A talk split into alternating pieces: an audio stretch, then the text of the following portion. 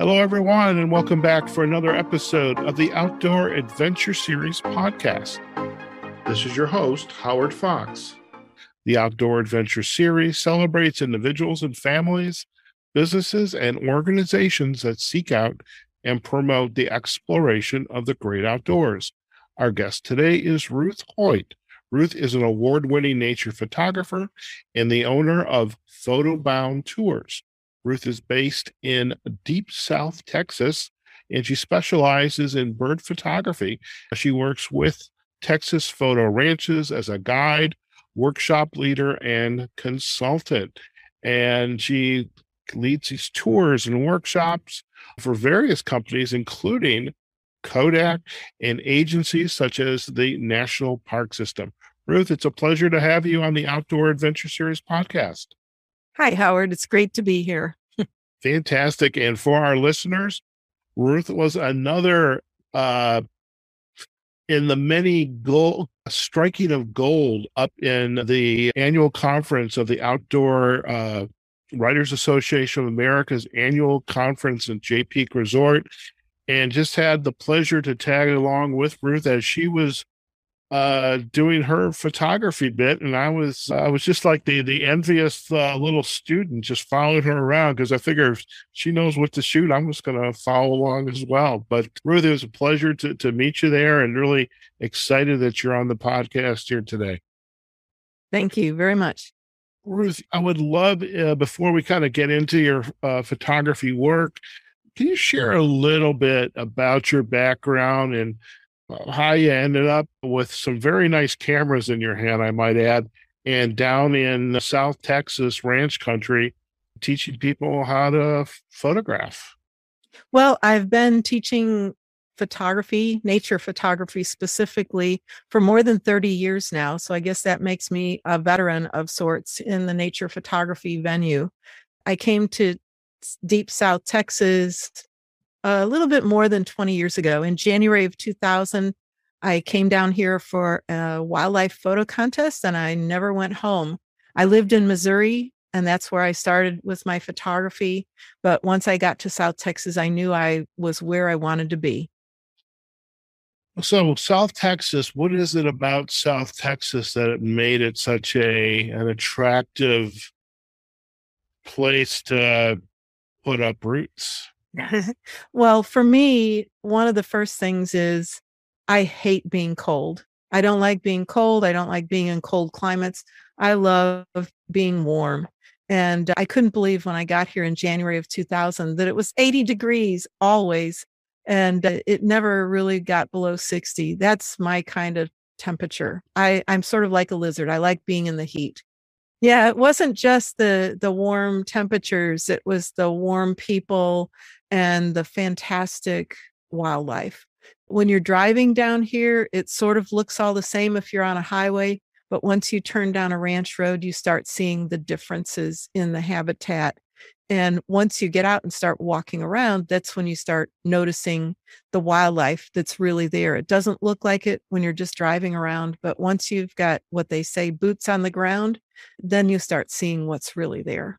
So I have a question, and I'm sure I could go and go- hit Google Maps, but I, I know Houston. In fact, in fact, I was there last weekend, and I know Dallas, I know Austin, San Antonio.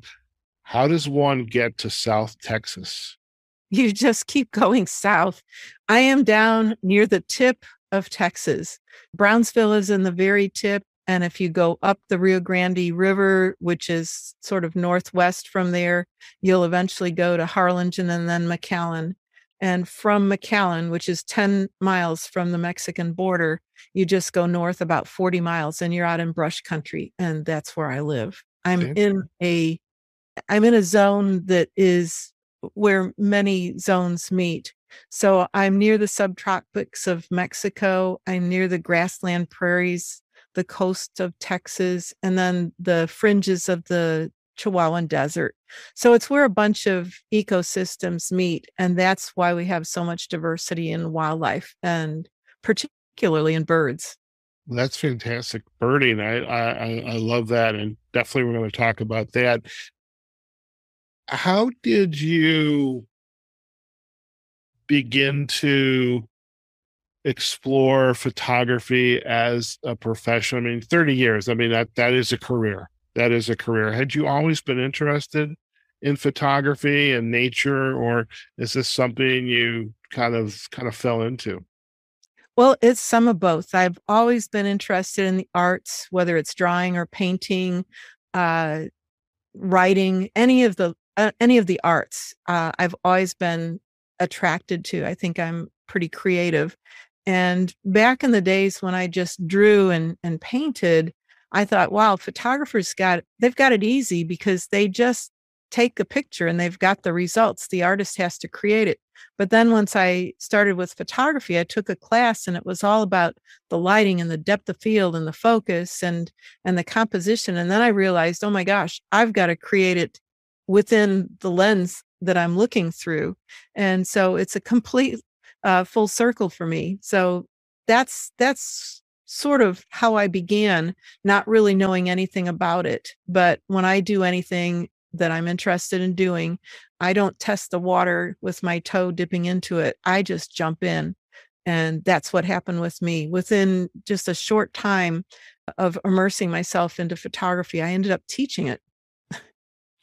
How did you, how did you begin to explore that aspect of photography, you know, teaching others? Well, I've always been a teacher of some sort. In my background, I've taught drawing and painting. I've taught dog training, of all things. So I have a history of teaching. I was a music teacher also. Uh, I started doing that. That's what I went to college for. I was a music education major. So teaching has always been a big part of my life. I began teaching when I was a teenager myself, actually. But when I got into photography, I ended up joining the Saint Louis Camera Club, and that's where I met some of my first mentors, and that's what propelled me forward.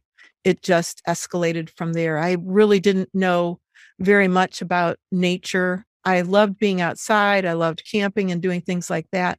But by immersing myself in photography and getting out and doing nature photography, that's when I started learning about the details, and I became a real avid naturalist. And that led to teaching other people and helping other people with their cameras. That's fantastic. And and I can attest uh, to our folks on listening to this call. Uh, I was a recipient of some of those lessons when we were in uh, up in Jay Peak. And, and I mean, there are some shots that I just like, I just didn't know how to do. And Ruth is was very gracious in offering her advice along the way. So, Ruth, in, in full public disclosure, thank you so much for that. You, I definitely had some wonderful image as a result of uh, just our uh, our chats along the way. I have a question now, getting back to Texas. You talked about in the introduction the, the Texas Photo Ranch. What what is that? Well, there aren't very many, so it's very much a niche kind of thing. Certain ranches down here, especially in the tip of Texas, the deep South Texas area, have set up professional photo blinds for capturing pictures of wildlife.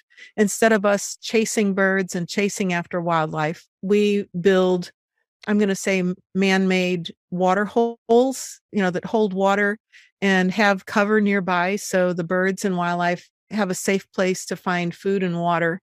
And what we do is set up perches for the birds to land on, and they come down to our perches. They come to us rather than us chasing them. And the photo blinds are set up depending on which which blind it is. If it's a morning blind, we have the photo blind below ground with the window at ground level, facing west. So we've got the early morning sun coming up from behind us and lighting up our subjects.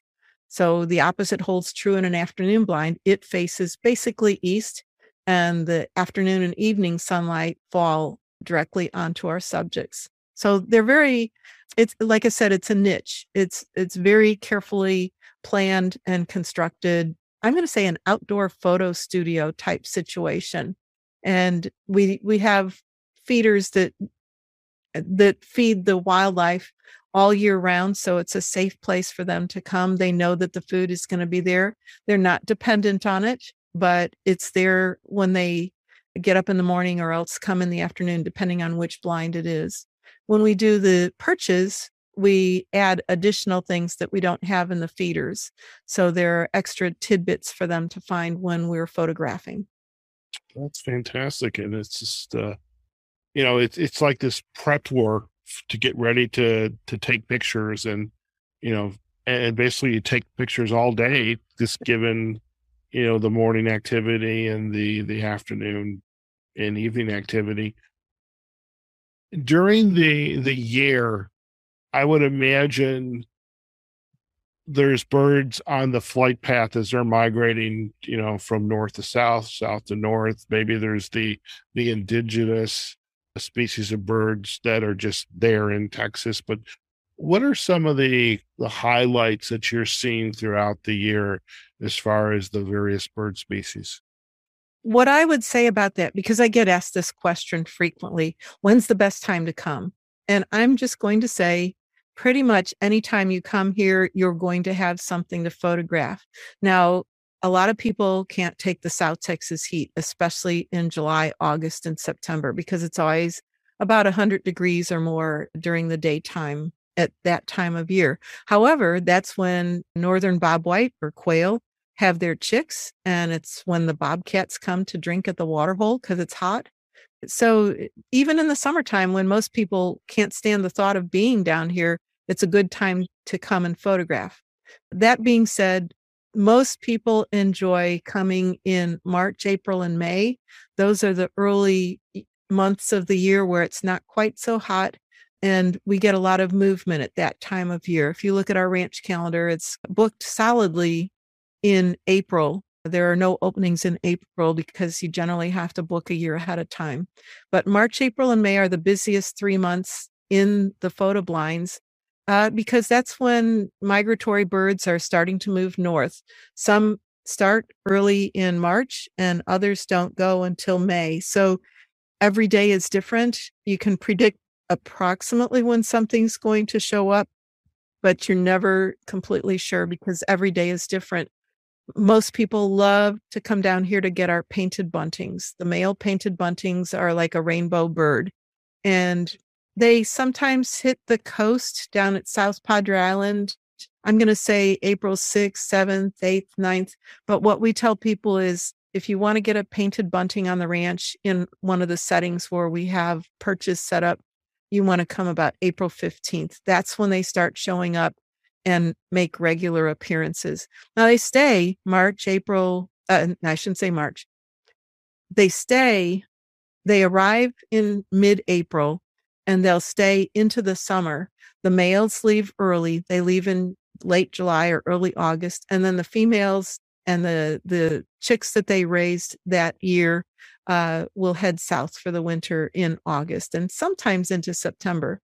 But if you want a male painted bunting, you need to come between April fifteenth and let's say June fifteenth to be sure that you're going to get a, a really nice male in good plumage.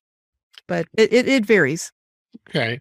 Now I know, let's just jump ahead for a little bit. I know you're planning a uh, a class or workshop later on in, in two thousand twenty-two. My God, it's the new year coming up. It, will that be around that time of the year so the, your your students can yeah, be able well, to? We do, I, I do a couple of workshops. I, I do one in February where we have our regular year-round birds, and we have different, I'm going to call them winter birds. They, they migrate south for the winter and they stop here. So we have our regular year-round birds in February. Plus, we have birds that visit us and stay with us over the winter. So I have one workshop in February, and then I have another one in April that I co-lead with um, Adam Jones. He's one of the Canon Explorers of Light. We've done a couple workshops together and really enjoy working together. So that one we do in April for migration. Okay. I'm curious, of the birds and being down in this area of the country, in addition to the the painted bunting, and by the way, I, I am a very opportunistic podcaster, Ruth. I, th- I think I may have mentioned that. I would love to, if you would be, you know, remiss to, well, let me start all over again. Yes, I am a opportunistic podcaster, but I would love if you could share you know, perhaps, you know, four or six pictures of some of the birds that you're capturing down in the photo ranches, and especially one of the male painted buntings. I think that would be fantastic on our show notes. I'll be happy to send you some. Oh, that would be great. That's fantastic. And I, I'm getting so used to saying that I'm an opportunistic podcaster, because in the outdoor space, it all always revolves around photos. Besides the, the painted bunting, is there another bird species that, you know, just every year just kind of gives you goosebumps? You know, it's really funny because it's a backyard bird for me, but the green jay. Most people in the North America have blue jays or Stellar's jays, different kinds of jays, but they're all blue or gray. We have the green jay, which is a tropical jay, and he's yellow and green and blue and black, a very colorful bird. And it may be common to the area, but it's not common to everybody else. And I just love the antics of these jays. They're not uh, bully birds like some of the jays that I see in other parts of the country. They're they're bold, but they're not bully birds. And the antics that they they just they're they're comedians, and they perform all the time for me. I've got pictures of fluffy ones, sopping wet ones, and those are hard to get because they don't bathe often.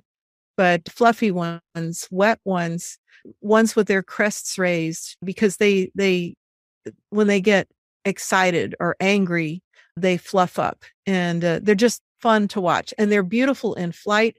So I take pictures of them flying to cactus, and you get the full spectrum of their colors in the photos. It's a lot of fun.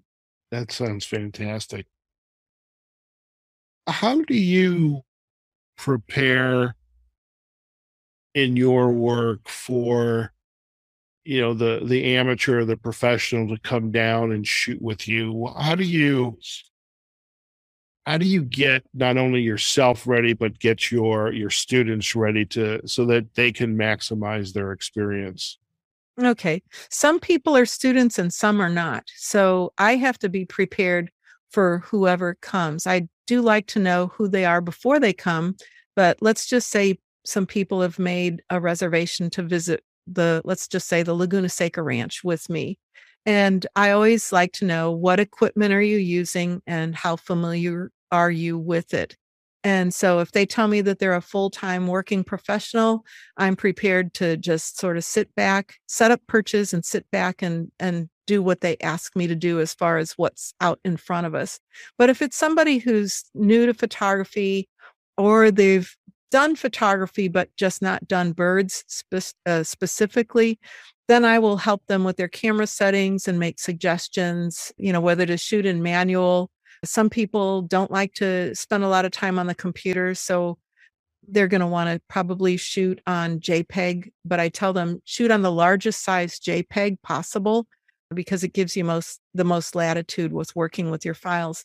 So I like to work with everybody. Um, I work with kids a lot. I do youth photo workshops in the summertime and uh, nature photo camp for kids. I do all kinds of photography instruction for nature photography. It it just, you know, who I've got at the moment is how I prepare.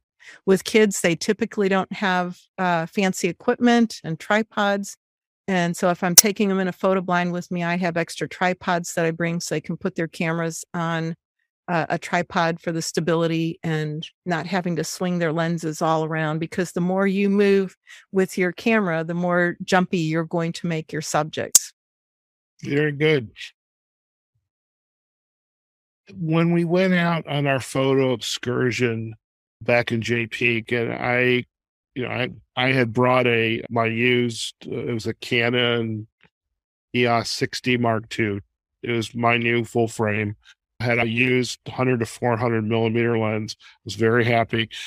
And then I'm seeing some of the birds up in the trees. I'm thinking, I don't think my lens is long enough. So having said that, what type of equipment do you recommend that your guests, and and I include the amateurs as well as the students, what kind of equipment do you recommend your guests to bring so that they can have the most beneficial birding experience? That's sort of a loaded question, especially now with the mirrorless cameras. I'm full time on mirrorless, uh, a mirrorless camera. I have the Canon E O S uh, R five, and I've got the R three on order. The R five is a full frame camera, does twenty frames per second, and it's a, it's a full frame camera with close to fifty megapixel uh, images. That is a huge file. And so you can crop a lot. If people have a camera like that, it's not it's not a big deal to crop a lot of your picture out. So you don't necessarily have to have the six hundred millimeter lens. Now, when people tell me what they have, I might recommend, if they don't have something that's really long enough in the lens range, we like to tell people to have at least a three hundred millimeter lens. If not, four hundred is is better. five hundred is actually very good. But if you have a crop frame camera, that magnifies what you've got. So it depends on what they've got. If they don't have um, a long enough telephoto lens, what I do is recommend that they rent one for the week and have it delivered a couple of days ahead of time so you can get used to it a little bit and then work on getting more familiar with it when you're in the blind, and I'll help with that. That's fantastic. So you're you're really helping the students and your guests really achieve the best possible photo. I mean, that's uh, even as somebody, I mean, I like to think of myself as experienced, but I think it it pales to, you know, someone like yourself. And so definitely I will be will take advantage of that. What do you see as the the biggest challenge for coming out to one of these ranches, you know, to, to be successful? I mean, do people come and expect the, you know, the birds are just going to be right there? I mean, there's, is there, is patience a challenge? What, what, what, what challenges, you know, those, those guests of yours? What I tell people is every day is different. They are wild birds. They're not trained to be at the blind at a certain time, although you can predict that usually they will, but sometimes the weather will make a difference. If it's uh, super cold, they might stay hunched down and, and fluffed out wherever they've slept, and they might not show up as soon. And if it's really hot, they generally come a little bit early. So like I said, they're they're wild animals and they're not pets, although they know to come to the photo blind area for, for food when they see us going into the blind. And let, every day is different. Every photo blind is different. You might have a bad day one morning at a blind because there might be a hawk sitting in the tree right by where your photo blind is. If you've got a hawk in the area, the activity is going to be very minimal because nobody wants to be out and vulnerable when a hawk is around. And sometimes that happens. And if I get out of the photo blind and the hawk sees me, it will fly away. So we we don't try to manipulate the bird's behaviors. But if if a hawk is in the area and it's messing up our opportunities, I, I will get out of the blind and walk around just to see if I can get it to to move. They're they're pretty wary and they don't uh, hang around when I go outside the blind. But gotcha. Every day is different. That's that's what I can emphasize. And, you know, somebody might get a painted one painted bunting one day and the next day they're not there. It's it, it, some of it's coincidence, some of it's weather. It's it's just every day is different. Okay. Fascinating. Fascinating. And with your work and, and and just the length of time you have been shooting professionally and the nature and the birding photography, I would imagine you have had your, your work in a, a few books, maybe some museums. What, what's been that experience like? You know, I, yes, I've been published by National Geographic Books and the Nature Conservancy. I've, I've been published, but I really don't focus on selling my images. I do more coaching and selling my services, my services being teaching and, and leading and guiding and workshops and, and helping people. That's, that's more my focus. I, I do have photographs in some hospitals and some commercial buildings. Recently, I had thirty large pictures put into a law firm's office. And so they've got an exhibit hall, and actually one of their conference rooms is called the Green Jay Room because the, it's in McAllen, and the McAllen City bird is the Green Jay. So that was uh, that was a really exciting uh, time for me, was putting an exhibit together. All the pictures are very large. The smallest one is three feet by three feet, and they go on up to three feet by six feet. Oh, wow. That's yeah, amazing. thirty of them. Yeah. Now, as a member of the Outdoor Writers Association of America, I would imagine you're doing some writing as well with regard to your work. What's that like? A lot of my writing is, some of it's instructional, some of it is observation and sharing my experiences. So I've I've written for several different publications. More recently, I've just signed on to work with the Journal of Wildlife Photography, which to me is a very prestigious publication. It's a quarterly online publication. I'm real pleased to have been involved with that. My first article with them comes out the beginning of the year. Fantastic. That's fantastic. Now, as you look back on your career, and this is a loaded question in a way, as you look back, would you change anything? Is there something you would do different, or maybe the same, but maybe add some more nuance or less nuance? What, what would you do a little different? Oh, I think I would have started earlier. Um, Yeah, I think I would have started earlier. I, you know, my training in art has always been part of my past, and it it did indirectly lead me to photography. Yeah, I, I think I would have started earlier, and I probably wouldn't have majored in music education. I would have probably gone into wildlife biology or something along those lines. I had no real interest or even a clue about that sort of thing back when I was um, a teenager going from high school to college. And so I, I wasn't really sure what my path was going to be. And I knew music very well. So that's what I chose at the time. Sure. Now, as a member of the O W A A, what, how long have you been a member uh, of this organization? Ooh, I think it's been about ten years. I recently came off the board. I was on the board of directors for three, I think three years, and I'm planning to get back on. You have to, uh, your your terms are limited, and after a certain amount of time, you go off, and then you can come back on. So I'll probably become more active with them again. Okay, and I know there's a lot of you know craft competitions, photography, writing. What's your advice to up and coming photographers that, that want to follow a path that, you know, that, hey, that they've seen your work and it's like, that, that's what I want to do. What, what would your advice to them be? Well, I, I tell them to spend as much time out in the field learning their trade, if that's what they want to do. I coach photographers from little kids all the way up to adults. With with the little kids, it's more of getting them outside and away from their phones and computers and getting them to immerse themselves in being outside in nature. And don't worry so much that you're hot or, or well, I don't like to be cold, so I, it's hard to say. But, you know, you may be hot, but stay the course, because you might see something that that you wouldn't see if you gave up early. And with that, I'll encourage them to enter competitions, but understand that when you enter a competition, the judging is very subjective. So let's say you let's say your specialty is taking pictures of ants and, and insects, little things.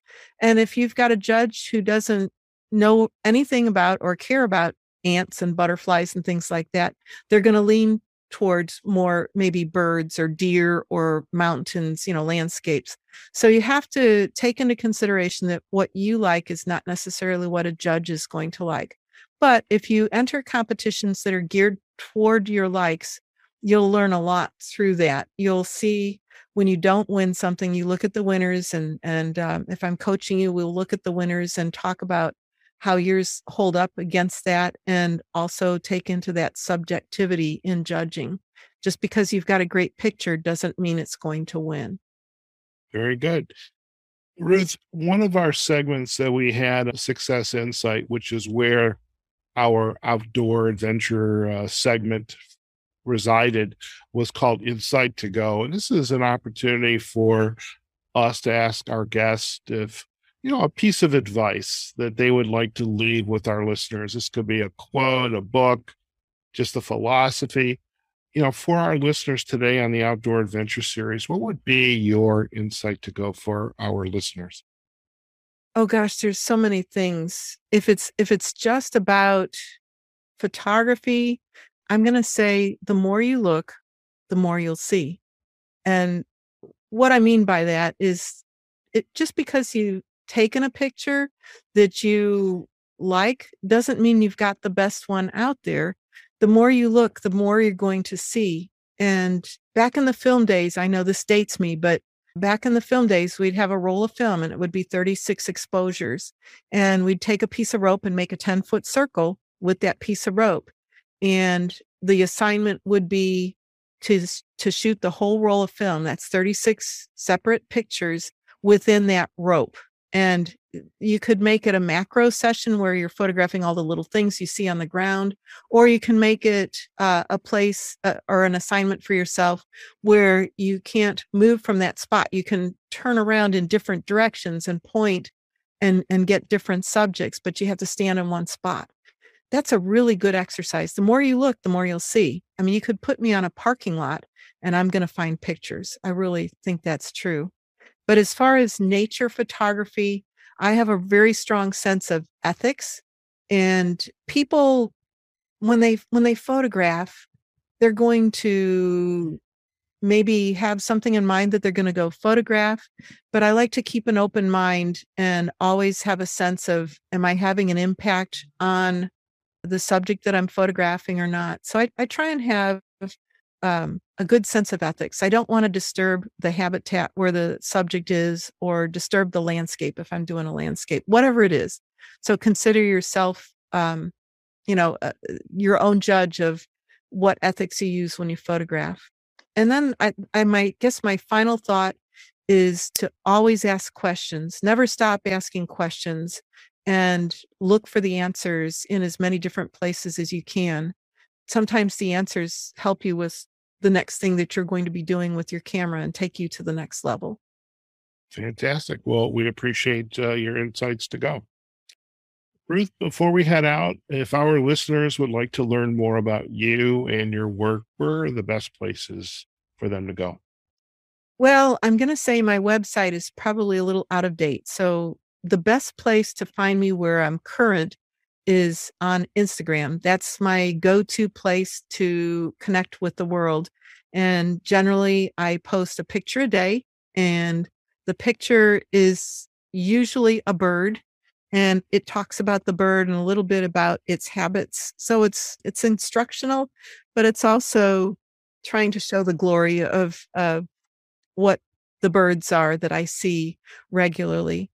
Now I'm going to be doing a trip to Costa Rica, so there won't be South Texas birds coming up on my uh, Instagram account in the next couple of weeks. But most of the time, you're going to see South Texas birds in my Instagram account. Fantastic. And I know you have a couple instructional uh, videos uh, on YouTube, so we'll provide backlinks to that site as well, as well as to Instagram.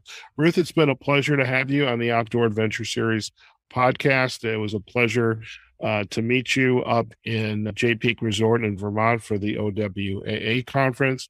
And I really appreciated just being able to spend time and shoot with you. And, you know, we, for our listeners, Ruth and myself and Chris uh, Papara went off. Instead of uh, hanging out with the whole group on the final night at the fire pit, we went off and took some uh, nice dark sky photos, got the Milky Way. So really it was a special opportunity to not only capture the Milky Way, but also to spend time with two new friends. So I thank you for that as well.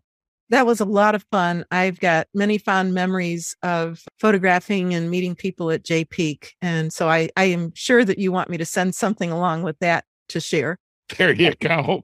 Yeah. You know me so well by now. This is great. This is great. Well, Ruth, once again, thank you for taking time out of your day. And I do hope that I am able to make it down to South Texas, and would love to to shoot with you and just, just to take advantage of those blinds and be in the be in the moment and still, and just, you know, be aware of the surroundings and take some good pictures. So I'm looking forward to that.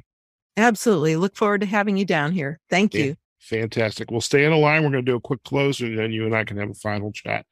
Okay. All right, folks, we have just been chatting with Ruth Hoyt. She's an award-winning nature photographer and the owner of Photo Bound Tours.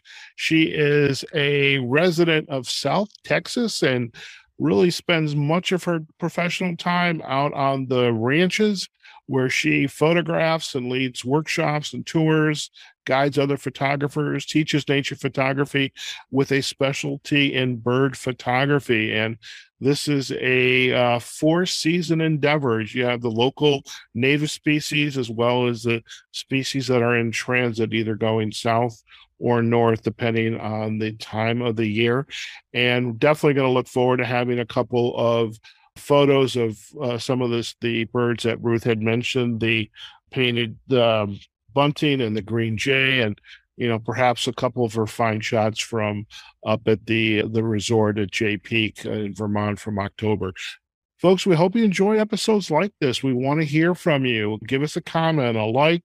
You can visit us on the outdoor adventure series dot com. Uh, you can also find this episode on the major podcasting platforms, iHeartRadio, Pandora, Spotify, where we have the Outdoor Adventure Series playlist.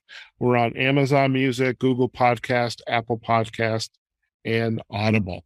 All right, folks, there's no reason why you can't get out. I mean, heck, literally this morning, I could have gotten up with my camera and just opened up my little Juliet balcony door, and there's a bird there. I'd never heard it before, but what a sweet sound. And as Ruth was th- chatting about some of the birds in her neck of the woods, I'm always back to thinking about those cardinals that were up in the Midwest, uh, back in Chicago, out in our little uh, parking lot area. And that's that's how I knew summer was arriving, because the cardinals would show up. And, you know, some of those sounds just bring back such sweet memories. And so hopefully wherever you are, you can take advantage of that as well. Okay, go out there, have a phenomenal day, and we will see you on a future episode of the Outdoor Adventure Series podcast. Take care now.